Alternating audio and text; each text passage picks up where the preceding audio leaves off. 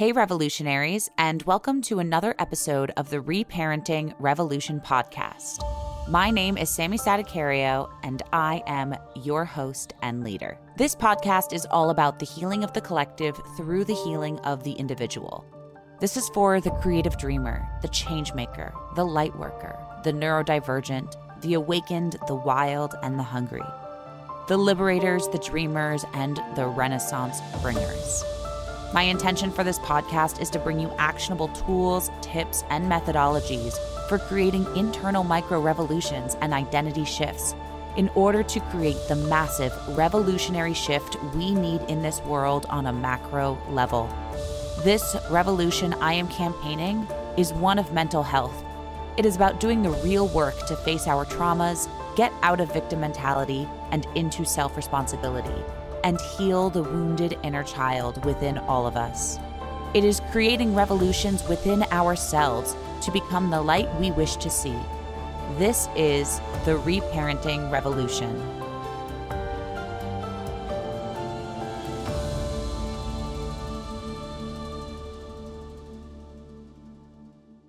Thank you so much for being on today's episode, Jami. I am so excited to have you.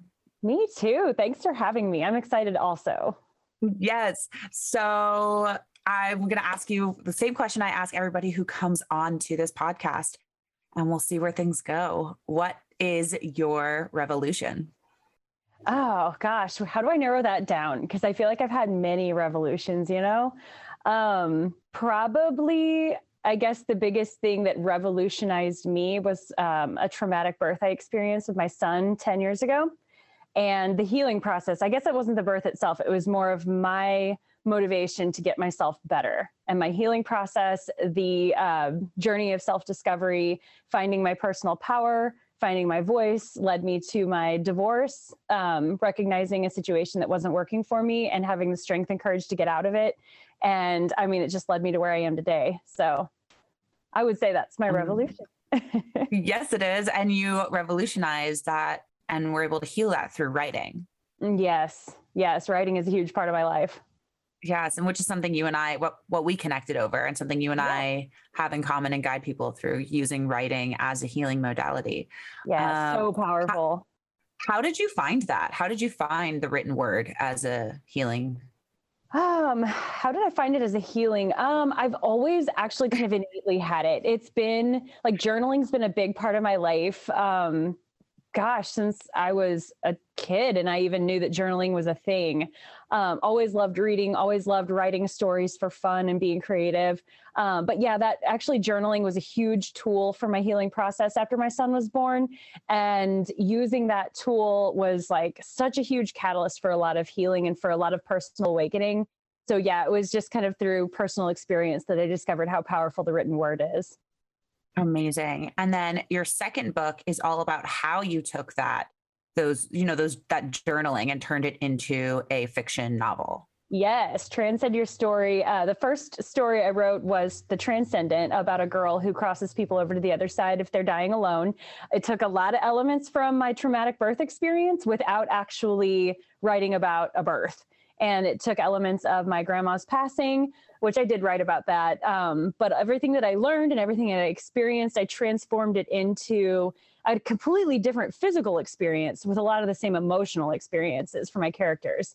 And that was a huge catharsis in and of itself, where I didn't have to relive what I physically went through, but I got to revisit a lot of the emotions and make sense of them and further heal them and use them to kind of tell a new story and to help enlighten others. So, yeah, Transcend Your Story is my second nonfiction book that I wrote, uh, just came out this past November, and which was last month. Um, and it is about basically what I just explained that um, you can take pieces of your personal story and metaphorically transform them into um, into a, a, a, completely unique story in a way that enlightens and inspires and entertains and also heals. I love that for so many reasons. One being, I am all about turning your mess into your message. I love that. I love that. well, that's what we're doing here. Let's turn this mess into the message. And I've got a whole big mess and I am ready for the message. Don't we all? well, and what I love about your style is many people take their mess and put it into a memoir. I mm-hmm. took it and put it into a business right um, into yeah. a coaching business and now into a copywriting business and you turned it into a fiction novel and then you're teaching people how to do the same which is so cool yes i think there are so many unique and cool ways that we can take our mess and turn it into something turn it into mm-hmm. something cool I met somebody who has done that through interpretive dance. You know, she took her own personal mess and dances her way through it and choreographs dances. Like that's so neat. Like there are so many abundantly creative ways that we can. Yeah, I love what you said. Turn your mess into a message. Exactly that. Noted. That will stay on my branding. Yes. uh, thanks. And you know, speaking of mess, one thing that you and I we gab about all the time is is our anger at the shenanigans of the world right now. Nah, yeah. yep. We've talked extensively about our views about the dystopia and what we're seeing what we're seeing in real life how the books the novels that we read as kids are being reflected in today's shenanigans feels like the best like most moderate word right that seems like a good word yeah i would agree right? um, because I I do want to be sure that like we're in, we're including all sides of the aisle on this. Like, mm-hmm. let's look at this objectively. We were given these, we were pushed these novels. I mean, I you're few years older than me, but like I sat at Barnes and Noble on the floor at Barnes and Noble reading these sci-fi fantasy dystopia novels for hours and hours and hours, while all the girls were like chasing boys, and I was reading like a nerd. I so... can relate to that. I was a big avid reader all the time what is your favorite dystopia novel? Uh, Hunger Games. Mm. Yeah.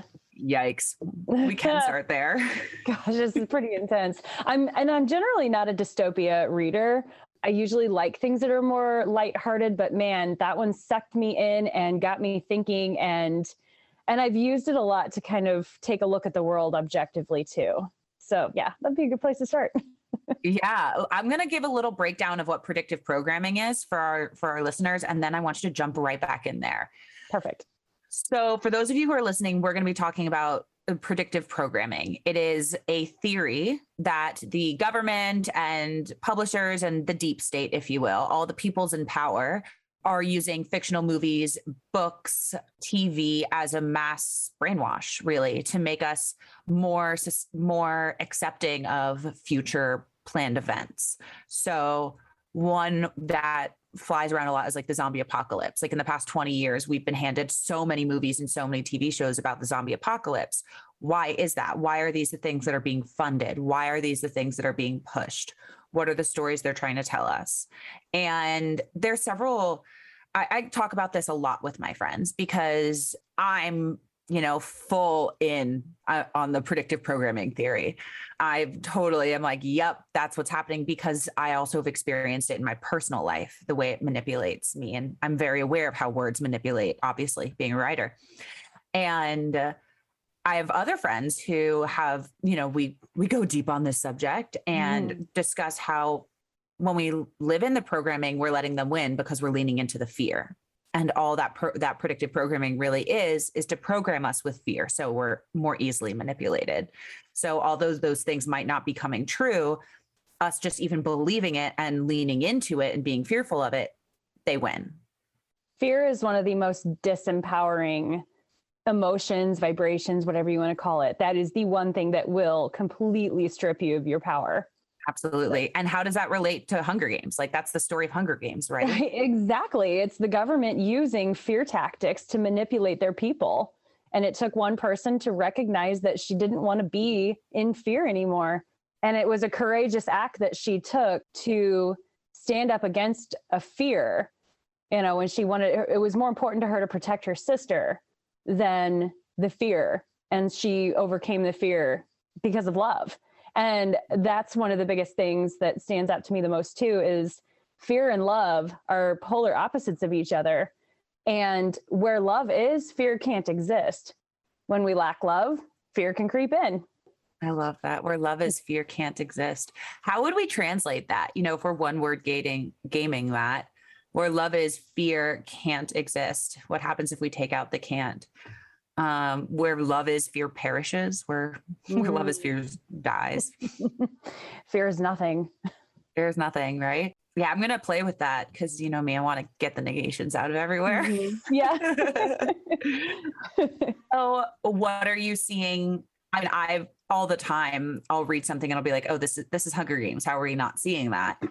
What are you seeing in today's dystopia that's reflected through Hunger Games? Um, honestly, there have been times where I've thought that, um, like the dystopian creation or portrayal of the world of Hunger Games is is almost kind of just like an exacerbated version of what we have going on today. And I really feel like it's up to us to decide how we want to view the world today.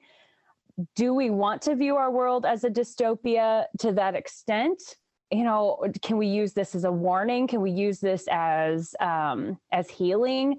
Uh, one thing that really stands out the most to me was when uh, Haymitch was sending that parachute down of the ointment for Katniss. And it got me thinking because there was a situation um, not too long ago that I felt like the universe sent me a little parachute. And I was like, oh my gosh, we are, this isn't, the Hunger Games isn't an, isn't a warning of times to come. The Hunger Games is a current events. We are in the arena right now. I am Katniss, you are Katniss. Like we are, we are in the arena. And we can either choose to keep waving our swords and throwing our arrows and all that if we want, or we can choose to hide and camouflage ourselves, or we can choose to make allies and see through the corruption and find ways beyond the arena. And we're being sent parachutes all the time to help us through. Yes. Excuse me, listener. Sorry for that. I just got so excited. I've been sitting No, I on this can have it back topic. on you, Sammy. Pretty much when I started this podcast, I knew that this episode was coming. This has been something I talk about all the time.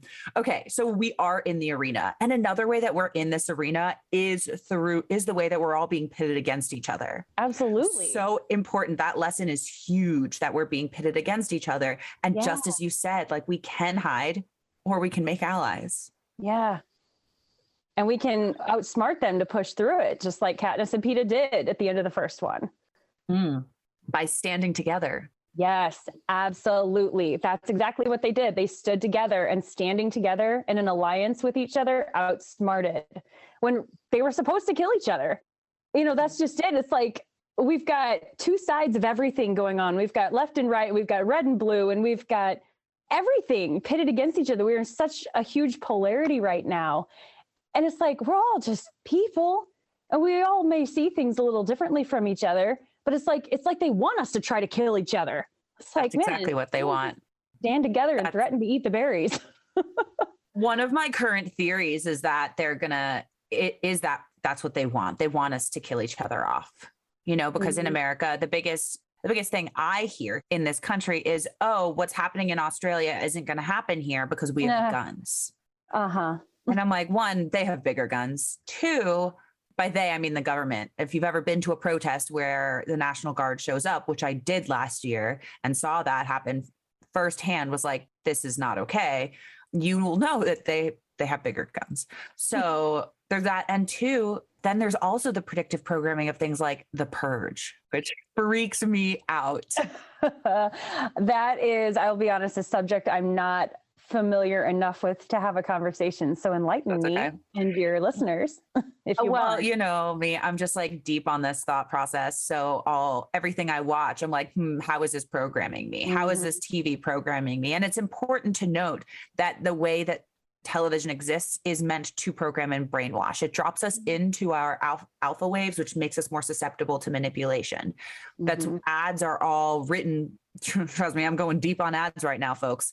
They're all written with a way to tap into certain parts of your emotional systems so that it ch- literally changes the way you think. So everything I watch, I watch through the lens of what could this be? yeah. Um, and even the way we look up at the TV activates a certain part of our nervous system and that has Mm. to do with the history of like so back in the day and i'm totally going to butcher this story but that's fine um back in the day when people would stand on a soapbox to give information, mm-hmm. to perform, to give information. Um, they would do it at dawn and dusk so that when people were looking in the way that the light hits their eyes, it made them more susceptible to the information.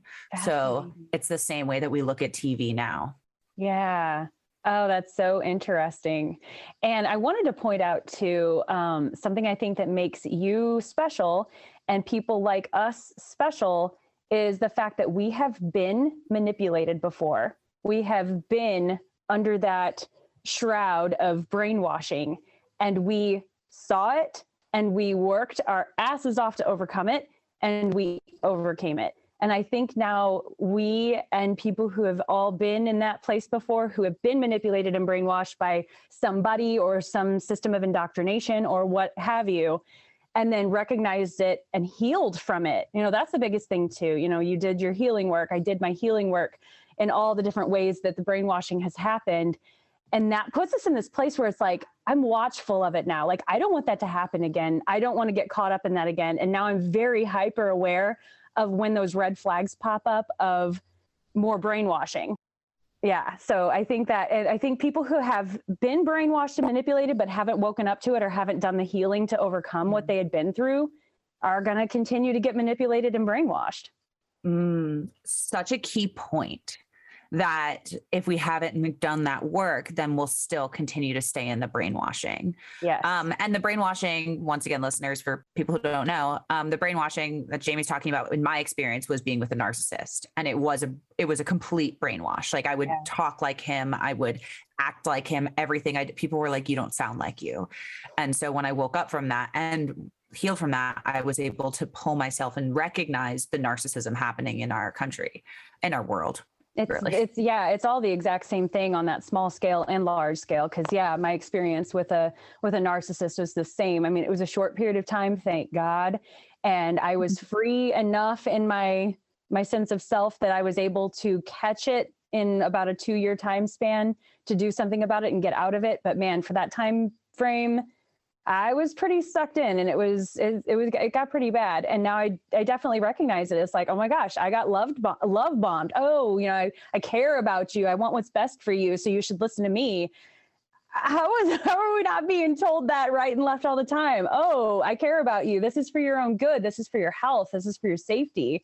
This is for everybody else's safety. You're doing such a good thing to look out for everyone else's safety and health and well-being by doing what we say you know, the gaslighting. It's like, man, something doesn't add up to this, but don't question. Make sure you don't don't question. The more you're stifled from asking questions about things that don't quite add up in your head, the more you start thinking you're crazy. Like, am I crazy mm-hmm. for thinking this? Or all these other people are are doing this thing that they're being told to do.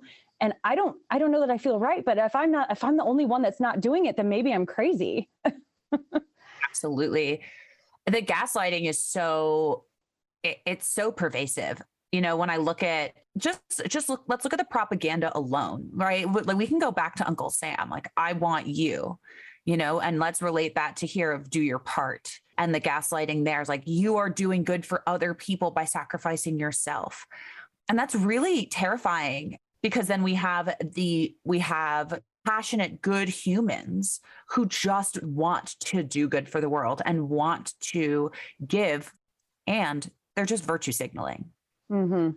This Absolutely. is all virtue signaling. Like mm-hmm. I'm doing, I'm doing my part. It's it's for the good of society, but we're not looking five to ten years down the line of what the good of society is, and we're not looking at the whole picture of is this really? Is this yeah. really the answer? honestly, I feel like we've just got a bunch of children that we're dealing with. You know, children can't see into the next 10 years. They're incapable of that. The part of the brain hasn't developed yet. I feel like we've got a whole bunch of like a whole society of little children who are like instant gratification minded and what I want to I want to do the thing right here right now and don't even have the mental capacity to be able to see what the long term effect is going to be of your decisions today.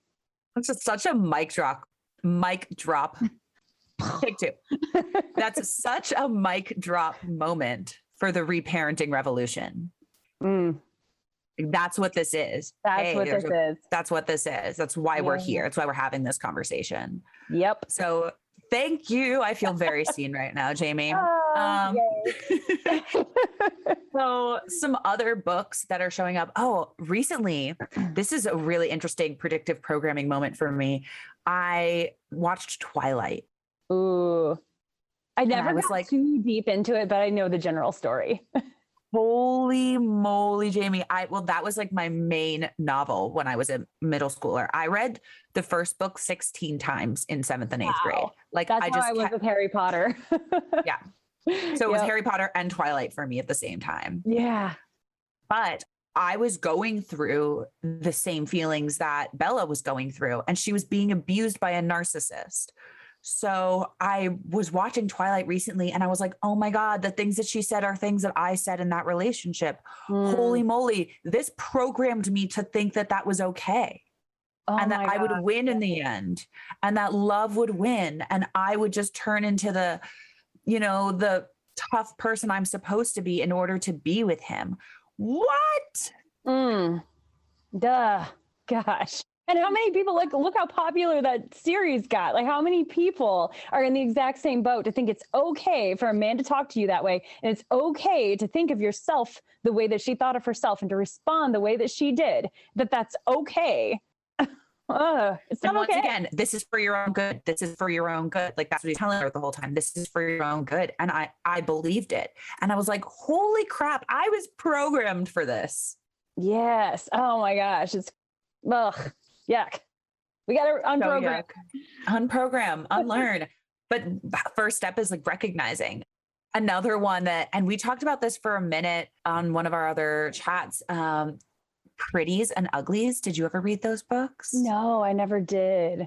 Okay. So Mm. basically, Uglies, like you're a kid and you are, are, you know, human and you're not pretty until you get all of this genetic modification. Mm. And you, they're like looking up to that world of like wanting to be a pretty. Yeah. And I'm like, yeah. and I was all and I went home for Thanksgiving and where I'm from it's like Botox is huge down there and there's nothing wrong with that except like you know I personally think you're supposed to look older as you get older that's my own personal opinion. That would make sense. Yeah. I'm also a granola health nut um and I just kept remembering like oh this is like even though it's not my version of pretty like that is their version Yeah. because they're like, oh, I'm supposed to want to be genetically modified is probably the wrong word, but I'm going to use it because Yeah. um, Isn't that what's happening one- to us right now? and it's just showing up everywhere. So what else? What else are you seeing in show up in society? well, I mean, something I wanted to point out too with that uh, pretties and uglies that you, know, all the people who think that they need to look like the cover of Sports Illustrated or Victoria's Secret models, you know, I feel like that's just a reflection of a lack of self love. Or that desire to not look old as you get older, as though looking old is an ugly thing. Like okay yeah your skin's not as tight as it was and firm as it was when you were younger but why why have we all accepted that that's ugly? And accepting yourself for all of the stages and that you, and cycles that you go through th- throughout your life is a reflection of self-love. Yeah you have to love yourself as you journey through life. So it just yeah it's just frustrating that people strive to look like something they're not based on something that they see as socially acceptable pretty And what a great transition to talk about self love. Mhm. You know, how once again we're being gaslit with this idea of self sacrifice. yeah yeah I, I'm, I'm also curious like back to whenever you asked about what other books i've been finding myself kind of like psychoanalyzing all the movies i've been watching. Unfortunately i haven't really gotten to read a whole lot of books lately. But uh, what is your opinion because i have gone down this rabbit hole before. What is your opinion on disney? Ooh, I had a feeling you were going to bring up either Marvel or Disney. i'm going to bring up marvel too You know, I haven't gone down the rabbit hole yet of Disney's influence, and I'd be very curious who Walt Disney hung out with.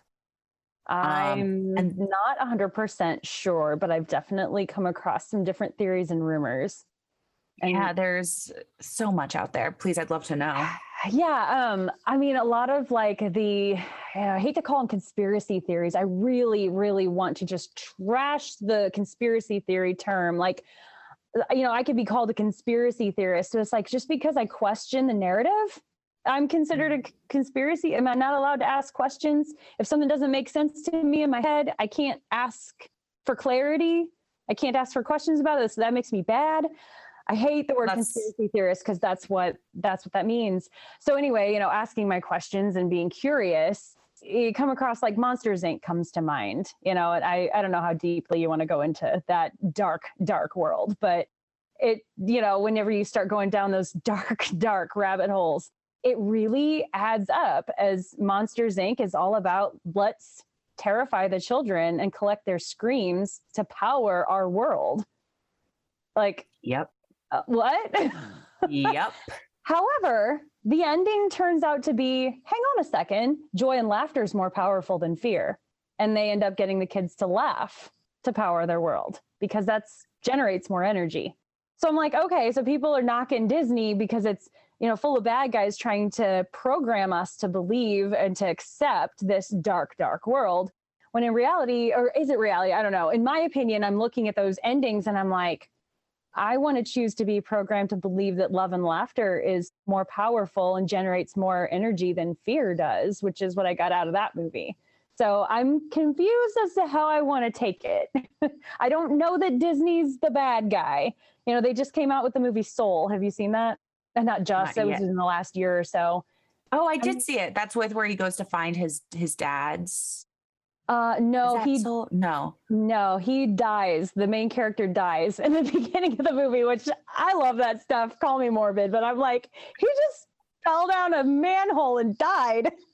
anyway, so his soul goes on, and he and this other soul, who's very, very reluctant to go to Earth for her various reasons, they end up winding up back in Earth. He's, I guess he didn't technically die because he's on um, life support at the hospital they go back, but he goes into the cat's body and the other soul goes into his body.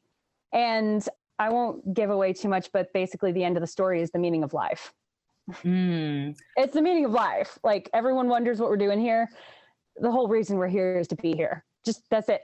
We're just supposed to just be here. We're supposed to be, we're supposed to experience, we're supposed to learn, we're supposed to grow, we're just supposed to be.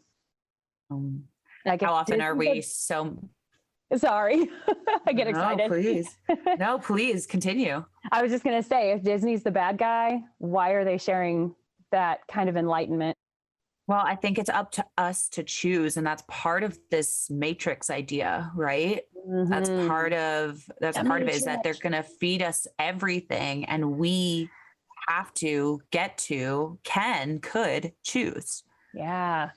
And you know you can we can take it however we want and we can try to predict all of the different rabbit holes that's what's happening all the different you know the, the term conspiracy theory also bugs me for many reasons one there is a conspiracy um two well one because like what's another word for conspiracy plan mm-hmm. and agenda um agenda. And people say to me, like, you really think they're smart enough to have an agenda? Yeah, this is the same yeah. people who've been in charge since Christ. Like, come on. Of course. Um, same families. Yeah, they're evil geniuses. you don't like, believe that we're not geniuses. yes, you're just as smart as they are. Mm-hmm. Allow yourself to be. Um, and right. And also, the term conspiracy theorist was developed by the CIA. Like it was purposely put into our minds in order to keep us from asking questions and getting curious. Why is that? Why did they do that? And this is where it's really difficult, I would say, to have conversations to people who label everything as a conspiracy theory because it's, and this is where I'm continuously learning and growing and, you know, like getting off my high horse. Um, and it's part of, this is just part of my journey because I just get so frustrated because to me it's so obvious. Yes, I'm the same. It, it's it's hard not to get frustrated. Like, how are you not seeing this, you guys? Well, it's scary. It's hard. I mean, mm-hmm. when I was with the narcissist, I didn't want to see outside of that bubble. I yeah, was like, no, yeah. this is what I want. This is the truth I'm holding on to because I have to hold on to it. And if it changes, everything will fall apart. And yeah, a lot might feel like it will fall away if you allow yourself to see the, the plans and the conspiracies and the fact that on our political teams and in our high level marketing including the marketing coming from Fauci. And if you think that he's not a marketer, like, come on, they have psychoanalysts on board. They have the best psychoanalysts to manipulate us. Like that's they're they're literally people in charge of how can we manipulate the population to do what we want. That's a job description. So how could we possibly ignore that that's the case? Well, that's what they teach you in any kind of sales. Get any kind of a job in sales and they're going to teach you how to manipulate people. I've had mm-hmm. plenty of experience with that.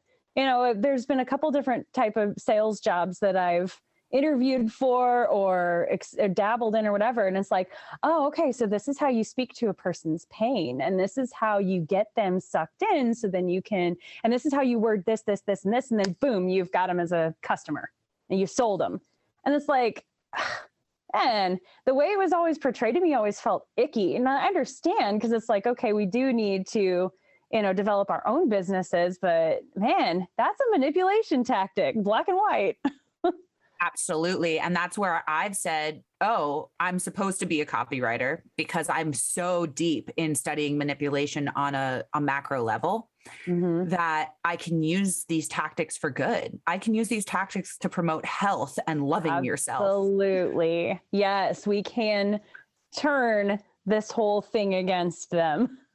yep. Absolutely. We can see Katniss and Peeta eating the berries. Yes, coming together. And y'all, that's scary. It's scary. It's scary to jump out of our comfort zone. It's scary yeah. to have self responsibility. Lean into that fear. Yeah. Trust yourself. Know that you're capable and powerful enough. You are. Mm. Heck yeah. Yeah. So cool. Mm. In terms of, you know, Marvel and and Disney, you know, I do wonder what side of the aisle they're on. And I think that it doesn't really matter. I think the whole point is for us to think for ourselves and to create the aisle. Like, the, as long as we think that there's an aisle, they win.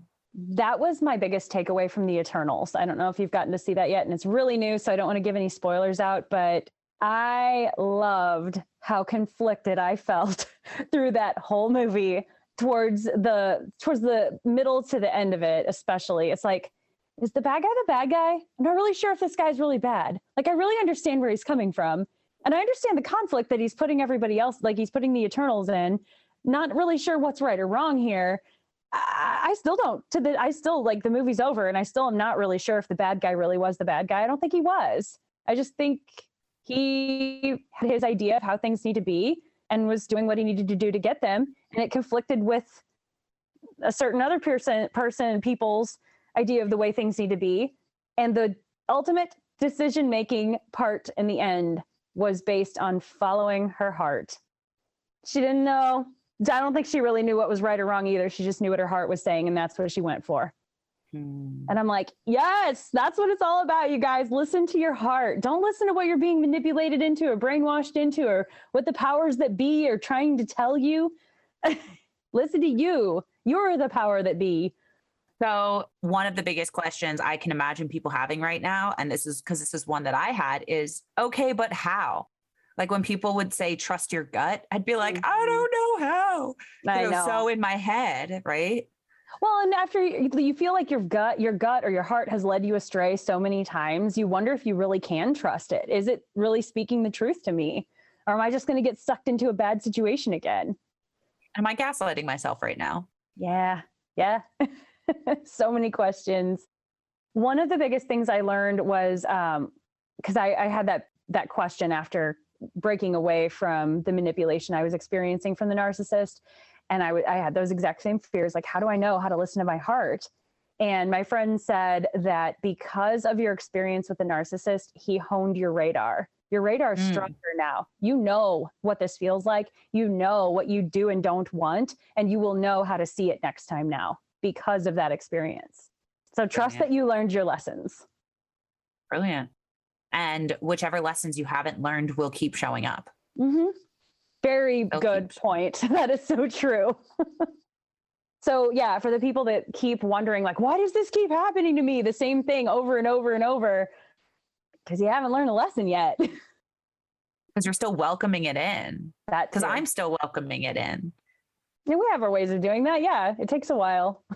Yeah, it takes time and doing mm-hmm. putting in the work. And as you said, we want instant gratification, right? Mm-hmm. So like we expect overnight to be healed. Like I wanted so badly to to feel better from the hollowness. And you know what's interesting? The, when I said that earlier about feeling the same things as Twilight, it's so true. The way I I describe like how I felt in the in the abusive situation, it was like there was a hollowness in my chest and my throat. Mm. And it was so empty and yet like full of something. And that's exactly how I felt when reading the second book in the Twilight series when Edward disappeared and I had to like skip through those pages because I was like, when is he coming back? I remember feeling hollow and empty. I remember sitting in my bedroom crying over this freaking book. Oh, yeah. the same feeling. Wow, that just landed really hard. Yeah, that's intense. And how crazy that another person can create a hollow, empty feeling in you like that. Like we're in mm-hmm. charge of filling those voids ourselves. People are supposed to be part of our lives to complement us, not fill us or complete us. Absolutely. Yeah. And we can do that. One of the ways we can fill ourselves is with creativity and writing. Yeah, that is a great way. There's yeah. so many ways. So, so what are some what do you have coming up that my listeners could know about? I am actually I'm taking some breathing room for myself right now because I was burning the candle at many ends, not just the both ends. It was everywhere for a while. Um, but in as of now, my plan is for late March, early or late February, early March. I will be creating a course that is going to help guide aspiring authors to create their own the, a fiction story based on their own personal healing journey. So somebody who's been through a trauma, somebody's been who's been through a dark night of the soul and has done the healing work from it, but wants to process it further and also wants to take that story and go on to inspire others with it on their their own healing journeys. Um, this course is going to be for them. I'm going to take a lot of the first part of it to really explore what your experience was, how you healed, and celebrate how you healed. Like, really take a look at the work that you did and the person that you've become because of it, and to celebrate that person too. And congratulate yourself on that hard, hard work. And then set the stage for um, the process of taking a look at your metaphors, taking a look at how different elements of your healing journey correlate to some made up fictional world that you can just have creative freedom with. And then diving into the catharsis, the fun, the exploration, and the development of a fiction novel for the aspiring author. Beautiful. And if you want to get started on that process now, that is what Jami's second book is all about. So, yes. where can readers or where can listeners become your readers and buy yeah. Transcend Your Story? I am on Amazon. It's Transcend Your Story, a guide to transforming your inspirational, your healing journey into an inspirational novel by Jami Christine. Uh, you can find that on Amazon as well as The Transcendent. I highly recommend if you're a fiction reader to read The Transcendent first because Transcend Your Story is full of spoilers because I tell the whole story of how how I created The Transcendent. So yeah, both can be found on Amazon. Beautiful. and pretty much anywhere you can find it on barnes and noble books a million you know wherever you like goodreads wherever you like to get your books from oh, so exciting so is there anything else that you would like to share with our fellow revolutionaries Gosh, we covered a lot of bases today. I feel really good about the information, but of course, I could go on for hours about all the subjects we just grazed the surface of. yeah, for real. Super yeah. grazed. Yeah. Cool. Well, thank you as always, Jami. It's a pleasure to have you. It was a pleasure chatting with you as always, too. I loved this.